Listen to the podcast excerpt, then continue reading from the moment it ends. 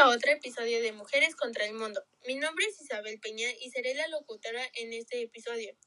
La elaboración de este trabajo fue debido a un proyecto de literatura mexicana e iberoamericana. Nos enfocaremos en literatura escrita por mujeres, poesía. Les presento a Sabetay Enríquez, que nos hablará un poco de Safo Lesbos. Hola, yo soy Sabetay y yo les hablaré sobre quién fue Safo de Lesbos. Ella fue una poetista griega de la época arcaica en el siglo VI a.C. Es considerada un icono del lesbianismo, pero la poeta escribió sobre su deseo tanto por mujeres como de hombres. Las expresiones de deseo homoerótico en la antigua Grecia no significaba que las personas pertenecieran a una orientación sexual en particular, por lo que es poco probable que se hubiera identificado como homosexual. Los poemas de Safo juegan con nuestras expectativas sobre el género y provocan preguntas sobre su sexualidad. Gracias, Abetay, por esa información. Ahora iremos con mi compañera Vanessa, que nos leerá un poema de Safo. Sigue siendo mi amigo, sigue siendo mi amigo, pero busca una esposa más fresca, que vivir no podría contigo, siendo yo más vieja, autor del poema Safo.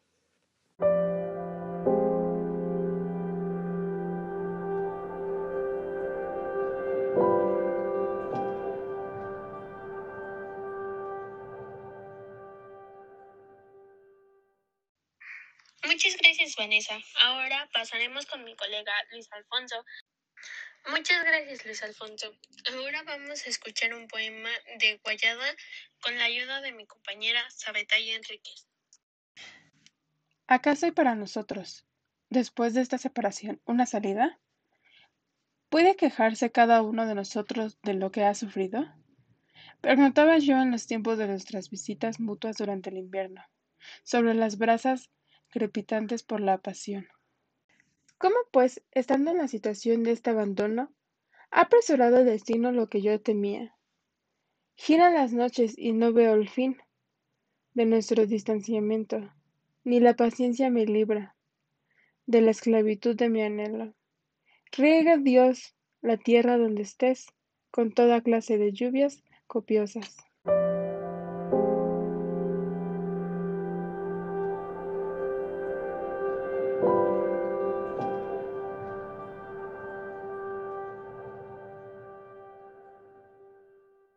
Guayanda nació en Córdoba en el año 994. Fue famosa por su gran talento poético y fue la más célebre de las escritoras andalusíes, pero de igual modo mujer de una belleza aparabullante, hermosa figura, tez blanca, ojos azules, pelirroja, el ideal de la época. Regresando de esa breve pausa, daremos la palabra a mi compañera Vanessa, para que nos comente sobre sexo y género.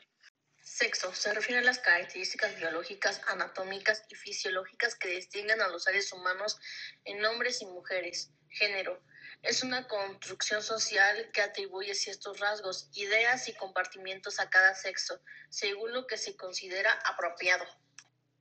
Muchas gracias, Vanessa. Ahora pasaremos con mi colega Luis Alfonso para que nos comente sobre la literatura femenina. Bueno, la literatura femenina se utilizaba para referirse a todas las obras escritas por mujeres, pues se consideraban un reflejo de la sensibilidad femenina y se asociaban en temas como el amor romántico, la pasión, la belleza y la vida doméstica. Muchas gracias, Luis Alfonso. Ahora Proseguiremos con mi colega Sabetay Enríquez, en la cual nos hablará de la literatura feminista. La literatura feminista se relaciona con el movimiento político, social y cultural del feminismo, cuyo objetivo, a grandes rasgos, son poner de manifiesto el problema de la subordinación del género femenino respecto al masculino y promover en acciones en favor de la igualdad. Gracias, Abetay. Ahora iremos con mi Vanessa para que nos hable un poco sobre estudios de géneros. Estudios de géneros se valen de distintas disciplinas para analizar en los textos las relaciones de poder entre ambos géneros. Gracias, Vanessa. Ahora vamos con Luis Alfonso que nos hablará sobre discursos de lo femenino. Discurso de lo femenino. Es considerado la producción por mujeres a partir de su posición en la sociedad. Gracias por escucharnos en su frecuencia favorita, Mujeres contra el Mundo. Nos vemos la próxima semana.